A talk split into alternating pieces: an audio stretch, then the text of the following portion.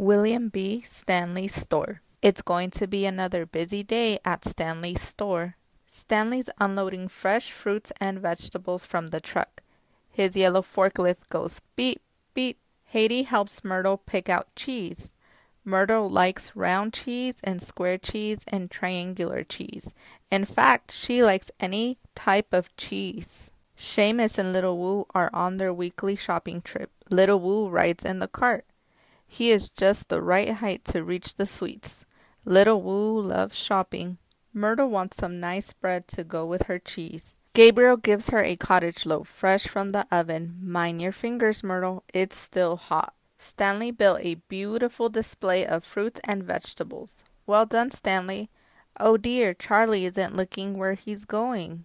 Silly Charlie, red apples, green watermelons, purple plums, and lovely yellow bananas are everywhere. At the cash register, Stanley rings up Shamus and Little Woo's groceries. What a lot of cookies and chocolates.